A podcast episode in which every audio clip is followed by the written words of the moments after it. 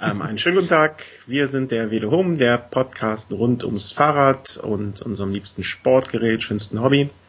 Und wir sind jetzt bei Folge 1. Äh, wir, das heißt, eine lustige Veranstaltung wird es mit dem Chris und mir.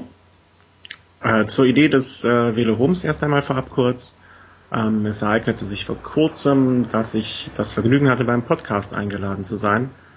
Und dort fiel mir ein, dass es eigentlich noch keinen richtigen deutschsprachigen Podcast gibt, der sich rund ums Fahrrad dreht.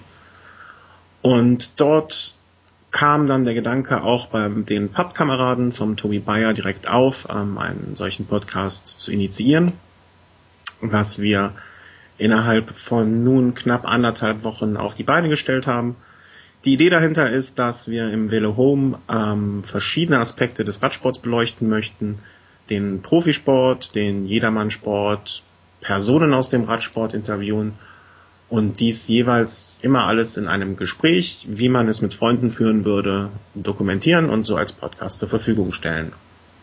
Heute möchten wir beginnen, passend zur Zeit, mit dem Velo Home Race, ähm, einer Folge zur Tour de France. Ähm, die nächsten, ich denke mal, zwei Folgen werden ebenso zur Tour de France sein. Und da haben wir uns überlegt, dass wir den Chris dazu einladen. Ähm, Chris ist so etwas wie ein kleiner Experte im Profiradsport und den möchte ich jetzt begrüßen. Hallo Chris. Hi, wie gesagt, ich bin der Chris und was heißt kleiner Experte? Mit zwei Metern würde ich mich durchaus auch als großen Experten bezeichnen wollen. Ähm, Vorlage mein, genutzt und vollstreckt. Ähm, zu, zu, meiner Person, ähm, seit wann bin ich Radsportfan? Eigentlich glaube, so ziemlich wie jeder aus meiner Generation hat das alles mit dem, oder ist ganz eng mit dem Namen Jan Ulrich verknüpft, mit dem Toursieg 1997. Zu meiner Schande muss ich gestehen, damals habe ich noch nicht wirklich so viel mitbekommen. Erst in der Folgezeit, dann aber immer mehr, immer intensiver, worunter teilweise gerade im Zeitraum der Tour de France meine Schulnoten teilweise auch ein bisschen gelitten haben. Also ich habe da wirklich keine keine Bergetappe sozusagen ausgelassen und in der Zeit nach Jan Ulrich oder auch während der Zeit Jan Ulrich hat sich für mich noch ein zweiter Fahrer in den Vordergrund gedrängt und das ist der Alejandro Valverde. Das ist ein Spanier, gell? Das ist dieses der, das, Genau, der kommt aus, aus Murcia und Wo ist der, das Murcia? Weiß ich gar nicht.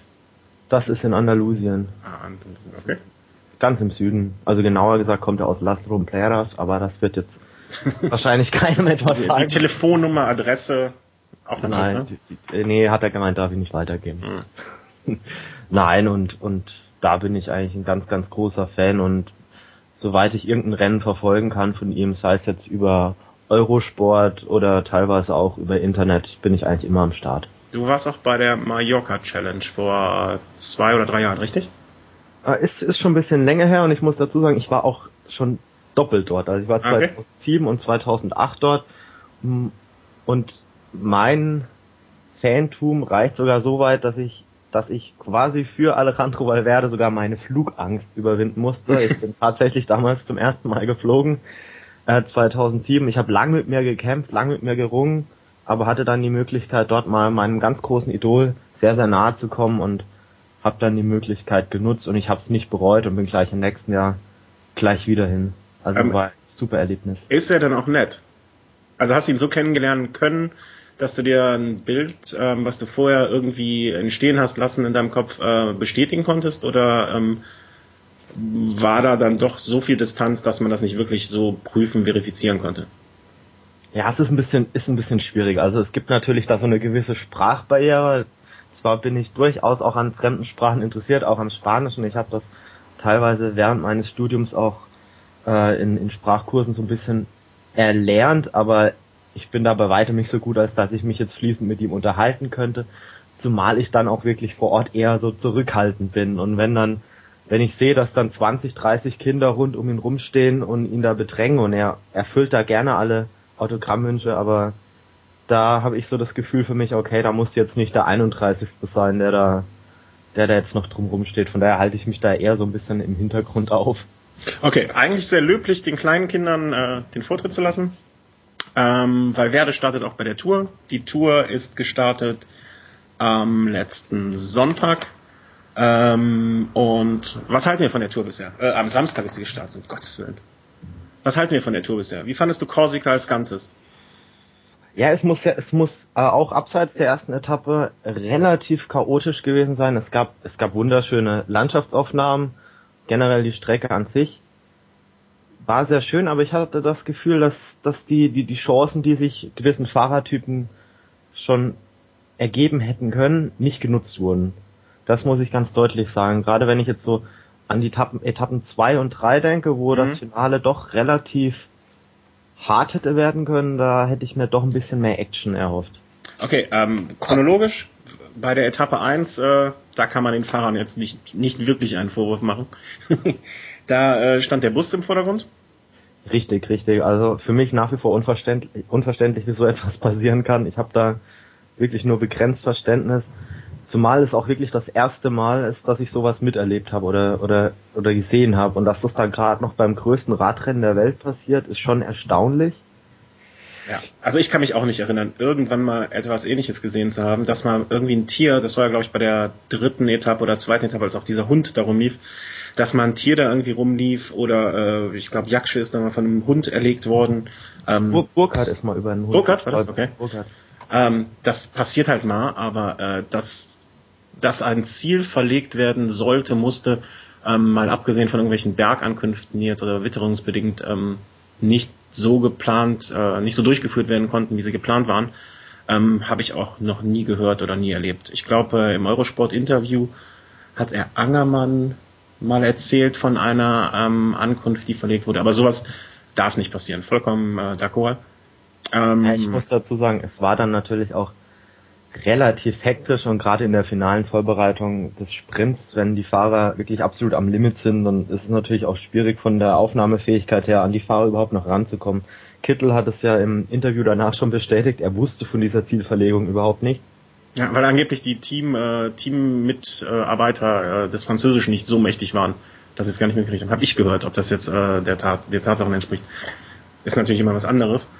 Ja, mu muss ich jetzt aber auch dazu sagen, spricht nicht unbedingt für das Team. Nee, absolut nicht. Dilettanten. Also das muss ja. man sagen dann. Äh, so, sowas darf eigentlich auch nicht passieren, dass da keiner dabei ist, der gut genug Französisch spricht. Ähm, erste Etappe Kittel hat uns gefreut. Deutscher mal wieder im gelben Trikot. Das erste Mal seit ich glaube 97, oder? Nein, nein, nein, nein, nein. Also, ah, nee, äh, stimmt. Erik Zabel war danach nochmal im gelben Trikot. Ja. Jan Ulrich war 98 auch im gelben ah, ja, stimmt, stimmt, stimmt. Schande, Schande ähm, Jens Vogt war im gelben Trikot. Okay. Stefan Schumacher war im gelben Trikot. Also es stimmt. war doch Lino, Linus Gerdemann. Linus, genau.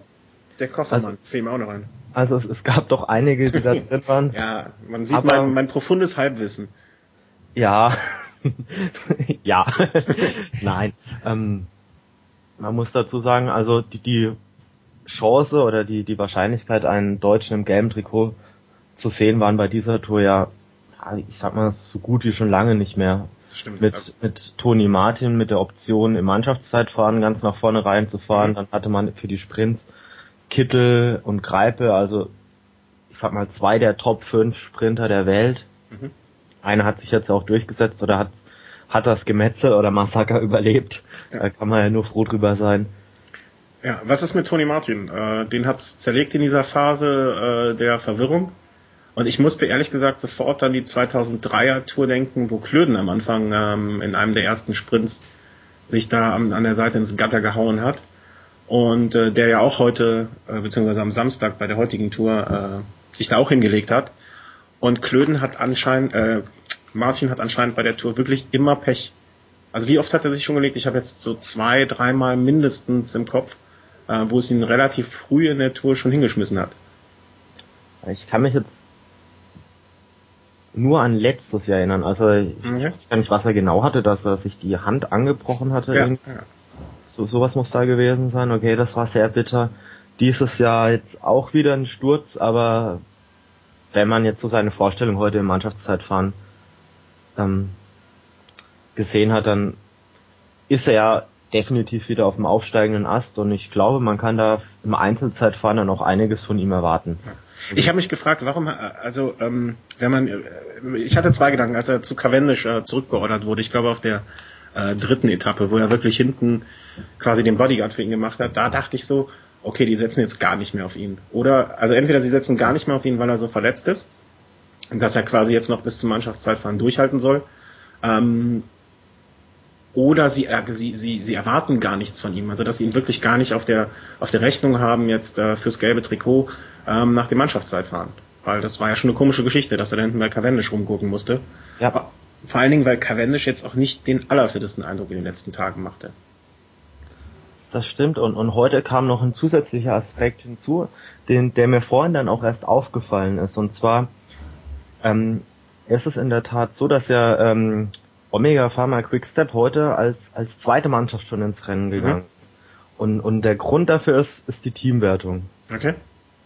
Und ich glaube, hätten sie einen Tony Martin vielleicht vorne behalten und er hätte vielleicht im Rahmen seiner Möglichkeiten ein bisschen weiter vorne das das Ziel auf diese Etappe auch erreicht, hätte man vielleicht in der Teamwertung auch ein bisschen besseren Platz rausholen können. Ah, okay, das Dann hätte man vielleicht sogar so ein bisschen ähm, später starten können, weil meiner Meinung nach ist so eine gewisse Orientierungszeit sehr wichtig. Gerade wenn man sieht, so Argos ist heute als erstes Team gestartet, natürlich ohne Ambition, weil das war das einzige Team, das jetzt keinen dabei hatte, der ins gelbe Trikot fahren konnte, weil da der Bestplatzierte war auf Platz 109 und hatte schon 10 Minuten Rückstand oder so.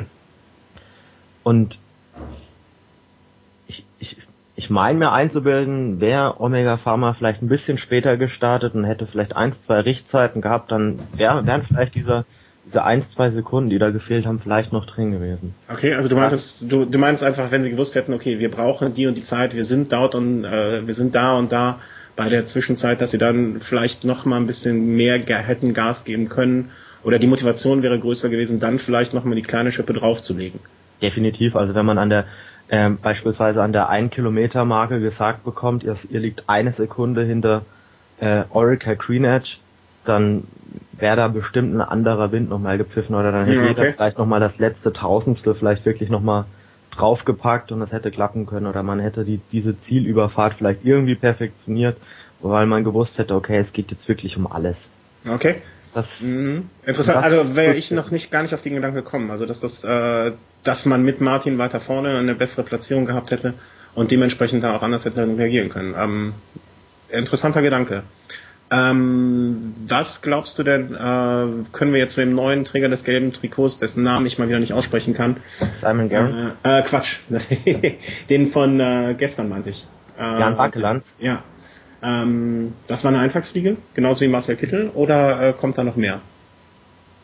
Äh, Eintagsfliege würde ich jetzt nicht sagen. Von seiner, also er hat, glaube ich, damals zu U23-Zeiten auch mal das, das U23-Rennen Lüttich-Bastogne-Lüttich gewonnen. Ich würde jetzt mal davon ausgehen, dass man das jetzt nicht gewinnen kann, wenn man jetzt nichts drauf hat. Allerdings, ja, wenn man jetzt so, ja. allerdings, wenn man jetzt so äh, die Leistung der vergangenen Jahre betrachtet, muss man schon sagen, dass seine Leistungen gerade im Spitzenbereich dann doch etwas limitiert sind. Also er hat sich in den letzten Jahren auch noch im früheren Team, das war, meine ich, Lotto, ähm, eher so als Ausreißer versucht, hatte damals auch, weil beispielsweise beim Giro oder bei der Vuelta ähm, die Gesamtklassementsfahrer von Lotto gefehlt haben, viele Freiheiten gehabt, war da mhm. auch oftmals in Gruppen. Zum Etappensieg hat es leider nie ganz gereicht. Von daher gönne ich ihm das umso mehr, dass er diesen Tag im gelben Trikot jetzt mal genießen konnte oder, oder diese zwei Tage im gelben Trikot und dass er es endlich mal durchgezogen hat, beispielsweise auf der Etappe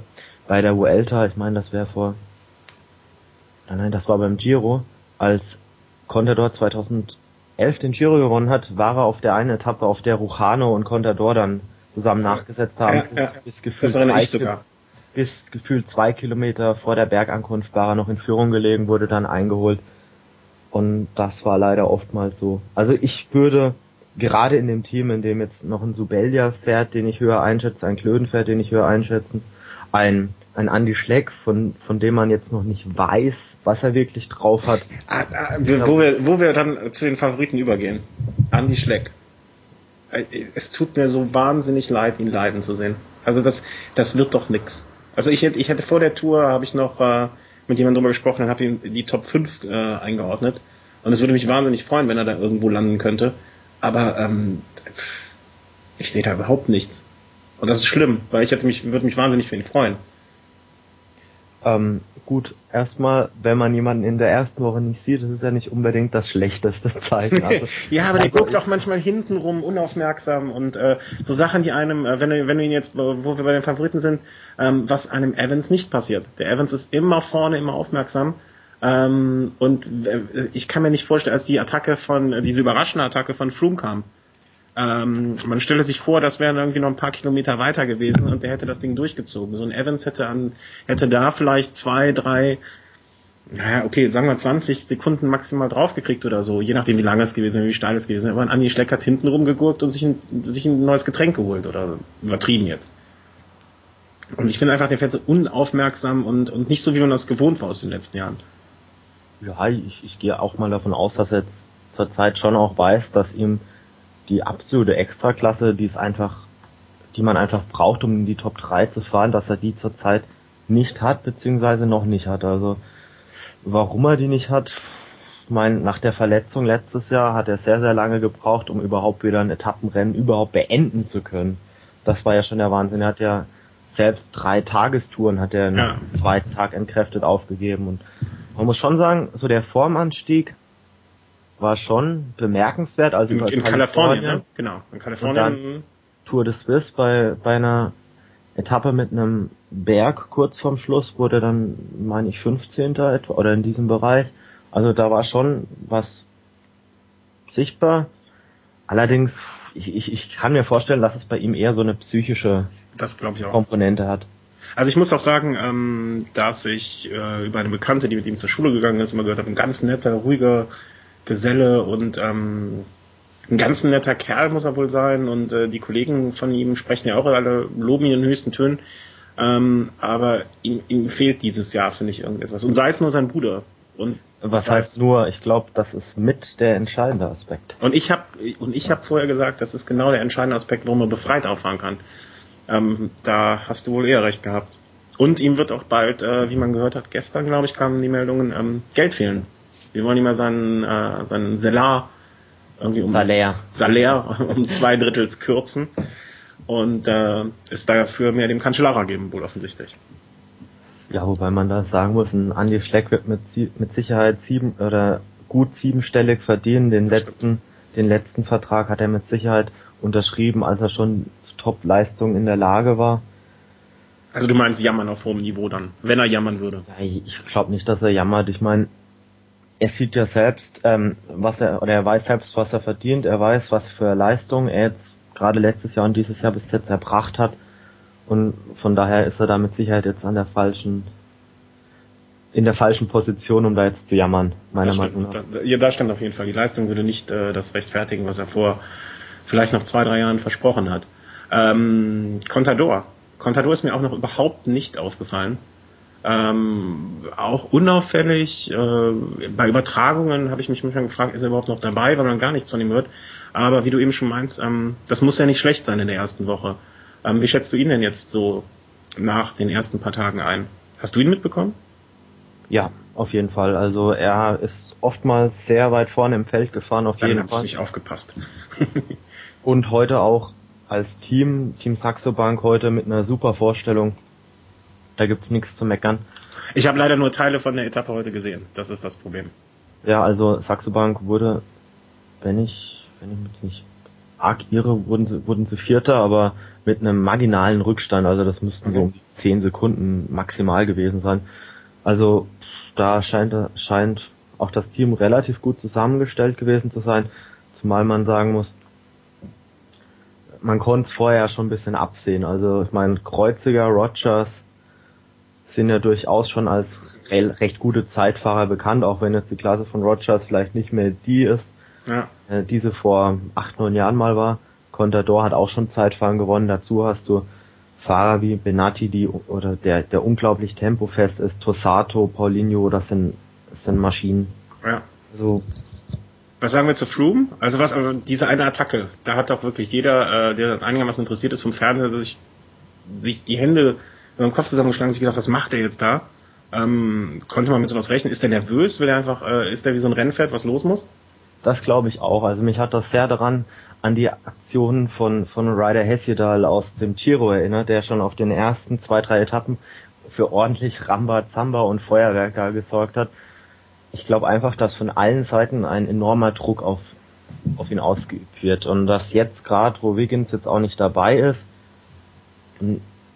ja, dass, dass er jetzt einfach zeigen will, wie stark er ist, dass er das relativ frühzeitig einfach, dass er ein Zeichen setzen will, weil mhm. ich, Traust du ihm denn, traust du ihm denn das zu, dass er äh, an diesem ähm, an diesem Druck standhält und dass er das durchzieht und dass er ähm, gewinnen kann oder zumindest eine gute Podiumsposition holen kann? Ja, das auf jeden Fall. Also wenn man das Jahr bis jetzt so verfolgt hat, also er war in allen Etappenrennen, die er gefahren ist, eigentlich der überragende Mann und konnte nochmal, als alle anderen am Ende waren, nochmal deutlich eine Schippe drauflegen. Also gewinnen ist auf jeden Fall möglich. Das Problem ist nur, die beiden Male, bei denen er der Kapitän war bei einer dreiwöchigen Rundfahrt, gut, vor zwei Jahren bei der Vuelta ist er erst während des Rennens zum Kapitän befördert worden.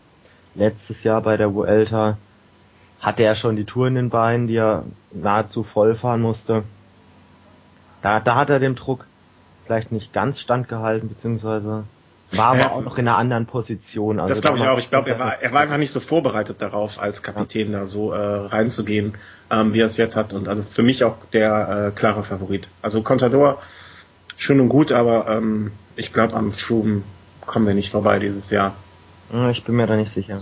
Also, also ich würde es einem Contador, muss ich ganz ehrlich sagen, auch wenn Contador schon Touren gewonnen hat, doch deutlich mehr wünschen als einem Froome. Warum? Ich, ich, das ist ja schön, dass wir uns dann äh, bis zum Ende der Tour darüber streiten können. Nein, wir müssen ähm, uns ja ähm, nicht streiten, aber. aber äh, ich finde, äh, aber vielleicht ist das sowieso äh, meine eher Affinität zum Britischen, ähm, dass ich da den, dass den Skytrain vorne sehen möchte im Vergleich zu den Spaniern. Ähm, mir ist das einfach irgendwie die, die Leistung zu computerlastig, würde ich fast sagen, zu, zu berechenbar. Da wird ja, aber, aber gerade doch diese Attacke jetzt, das war ja eben genau das Gegenteil. Weißt du, dass er, da, da, das war, war das vorbereitet? Ich, ich, das weiß ich nicht. Gut, ab und zu kann es auch mal sein. Mein gut, Contador hat es ja auf der ersten Etappe auch erwischt. Das ja. weiß natürlich auch ein Chris Froome. Und wenn er vielleicht auf der zweiten Etappe, wenn ein Contador vielleicht noch nicht ganz wieder im Vollbesitz seiner Kräfte ist, da vielleicht ein bisschen Zeit rausholen kann, warum soll er es nicht machen? ich kann mir nicht vorstellen, dass die Attacke so im Vorfeld geplant war. Mhm. Aber ja, vielleicht hat er einfach das Gefühl gehabt, okay, Los geht's. heute probiere ich's mal. Vielleicht sind die anderen noch nicht ganz wieder bei 100 Prozent. Mhm. Könnte ich mir vorstellen.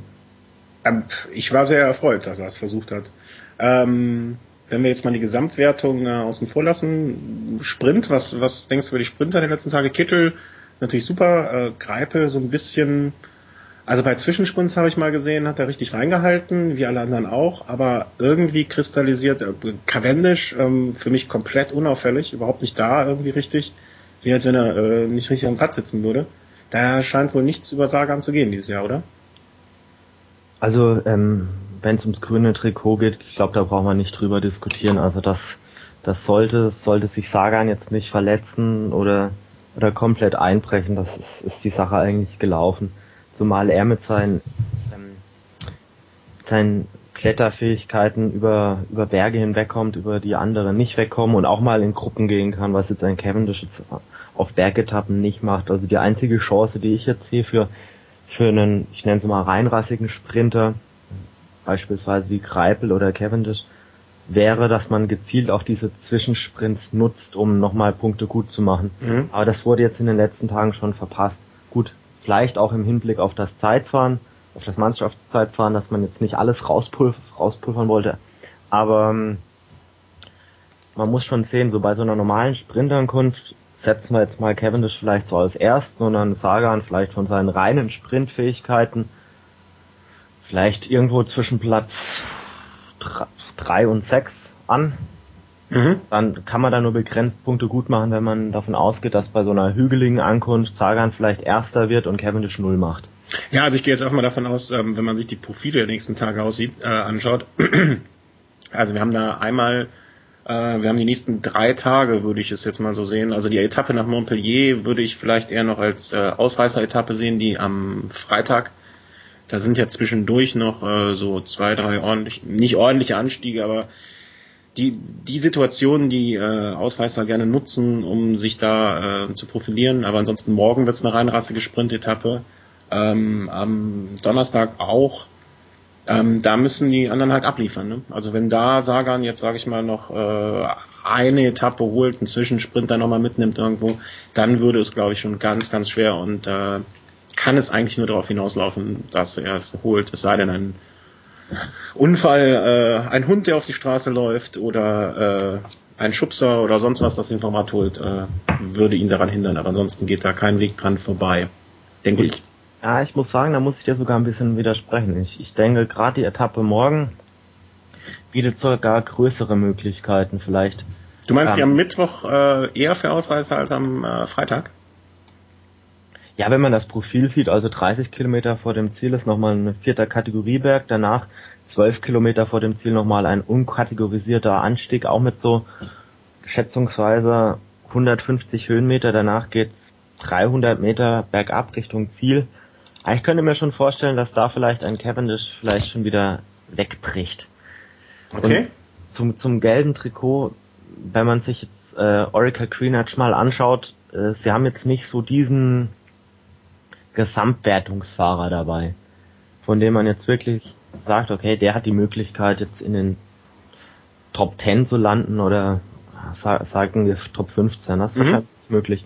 Und man, man könnte einfach so zwei Fliegen mit einer Klappe schlagen. Also ihr, ihr Top-Sprinter, der Matthew Harley Goss, kam noch nicht zum Zug, war an den hügeligen Ankünften hinten dran und wurde auch auf der ersten Etappe mit zurückgeworfen ich könnte mir durchaus vorstellen, dass man da in dem Team sehr, sehr viel dran setzt, dieses gelbe Trikot zu verteidigen. Okay.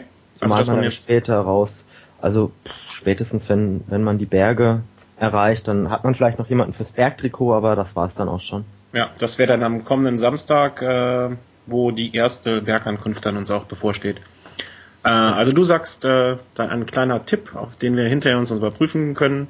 Äh, du sagst, am morgigen Mittwoch wird ausgerissen und ich sage am kommenden Freitag. Vielleicht habe ich ja Ausreißversuche wird es jeden Tag geben. Ausreißversuche, klar, aber eine, äh, sagen wir mal eine, die ein Ausreißversuch, der zumindest sehr nah daran kommt, vielleicht durchzugehen, wenn nicht sogar durchkommt. Also ich glaube, dass auf den nächsten drei Etappen kein Ausreißversuch durchkommt. Okay. Ja. Äh, dann sag ich, dass am Freitag ein Ausreißversuch durchkommt, nur damit wir zwei Meinungen haben, die wir hinterher überprüfen können. Kann man gerne machen. Und bei Tipps, äh, ja, Tipps, Team Toto. Äh, vorab mal äh, eine Erklärung. Team Toto ist eine Art äh, Fahrradmanager-Tippspiel. Würdest du das auch so sehen? Ja, ne? Ja. ja. Äh, wo man, äh, wo wir schon in einer Liga seit äh, geschätzten vier, fünf Jahren aktiv sind, äh, kann man sich äh, darüber streiten, wer erfolgreicher ist. Äh, gibt da die eine Meinung und die andere. Ich versage meistens grandios. Im Moment äh, liegt meine Frau vor mir. Du bist da eigentlich äh, immer ein bisschen besser. äh, wir, wir, haben auch schon überlegt, ob wir jetzt hier zum Podcast noch eine Team Toto Liga ähm, einrichten. Wer sich dafür interessiert, wer an sowas Spaß hat, kann sich da auch beteiligen. Ähm, du wirst also in den nächsten drei Tagen bei deinem Team Toto Team ganz klar auf Sprinter gehen und nicht irgendwann mal einen Ausreißversuch versuchen mitzugehen? Ähm, nee, ich glaube, das sind einfach die falschen Tage, um wirklich bewusst auf Ausreißer zu setzen. Ich habe mein Team jetzt ein bisschen langfristiger jetzt aufgestellt und werde da mit Sicherheit jetzt erstmal bis zu den Bergen warten, bis ich da größere Änderungen vornehme. Mein Lieblingsfahrer habe ich eh schon dabei, der wird jetzt mir zwar keine Punkte bringen, aber so ein bisschen ja, ich könnte es auch nicht mit mir vereinbaren, wenn ich ihn jetzt nicht drin hätte. das heißt, äh, Valverde ist gesetzt. Valverde ist gesetzt, klar. Das ist gut. Äh, man, man tippt ja auch mit dem Herzen. Richtig. Und ich hoffe, ich, ich, ich gewinne vielleicht am Ende wegen Valverde und nicht trotz Valverde. ja, das, das ist ein schönes, äh, schönes Resümee für Team Toto. Ähm, wir werden diese ganzen Aussagen von uns jetzt beim nächsten Podcast äh, überprüfen. Ich würde vorschlagen, dass wir äh, gleich noch irgendwie gucken, ob wir einen Termin finden. Vielleicht passt es ja zum, äh, zum ersten Ruhetag oder nach dem Ruhetag, dass wir dann nochmal etwas machen. Ähm, möchte mich ganz herzlich beim Chris bedanken, dass er sich die Zeit genommen hat heute. Immer wieder gerne. Ähm, mit dem Podcast grundsätzlich wird es jetzt während der Tour weitergehen im ähm, Stile des heutigen Tages, dass wir die letzten Etappen Revue passieren lassen und dass wir ähm, danach dann auch dazu übergehen werden, mit Leuten zu sprechen, die sich in jedermann Sport entweder aktiv engagieren im Sinne, dass sie selber Rennen fahren, ähm, mit Leuten, die hinter den Kulissen vielleicht arbeiten, mit Leuten, die interessante äh, Sachen auf dem Fahrrad veranstalten. Ähm, wir haben auch schon ein paar Sachen geplant, äh, dass zum Beispiel ein Gespräch mit dem Enrico Moix, den vielleicht ein paar Leute kennen, ähm, hier an den Start bringen, der ja hier auch aus dem Köln kommt und der da schon etwas angedeutet hat. Ähm, der Chris hat schon teilweise Kontakte aufgenommen mit äh, Fahrerinnen und Fahrern aus dem Jugendbereich. Vielleicht können wir da auch in naher Zukunft mal etwas umsetzen, dass wir mit jungen Fahrern sprechen. Hast du da noch irgendwie was konkret gerade schon? Äh, Nein, im letzten, im letzten Jahr hattest du, glaube ich, als wir schon so etwas mal angedacht haben, mit Leuten Kontakt aufgenommen.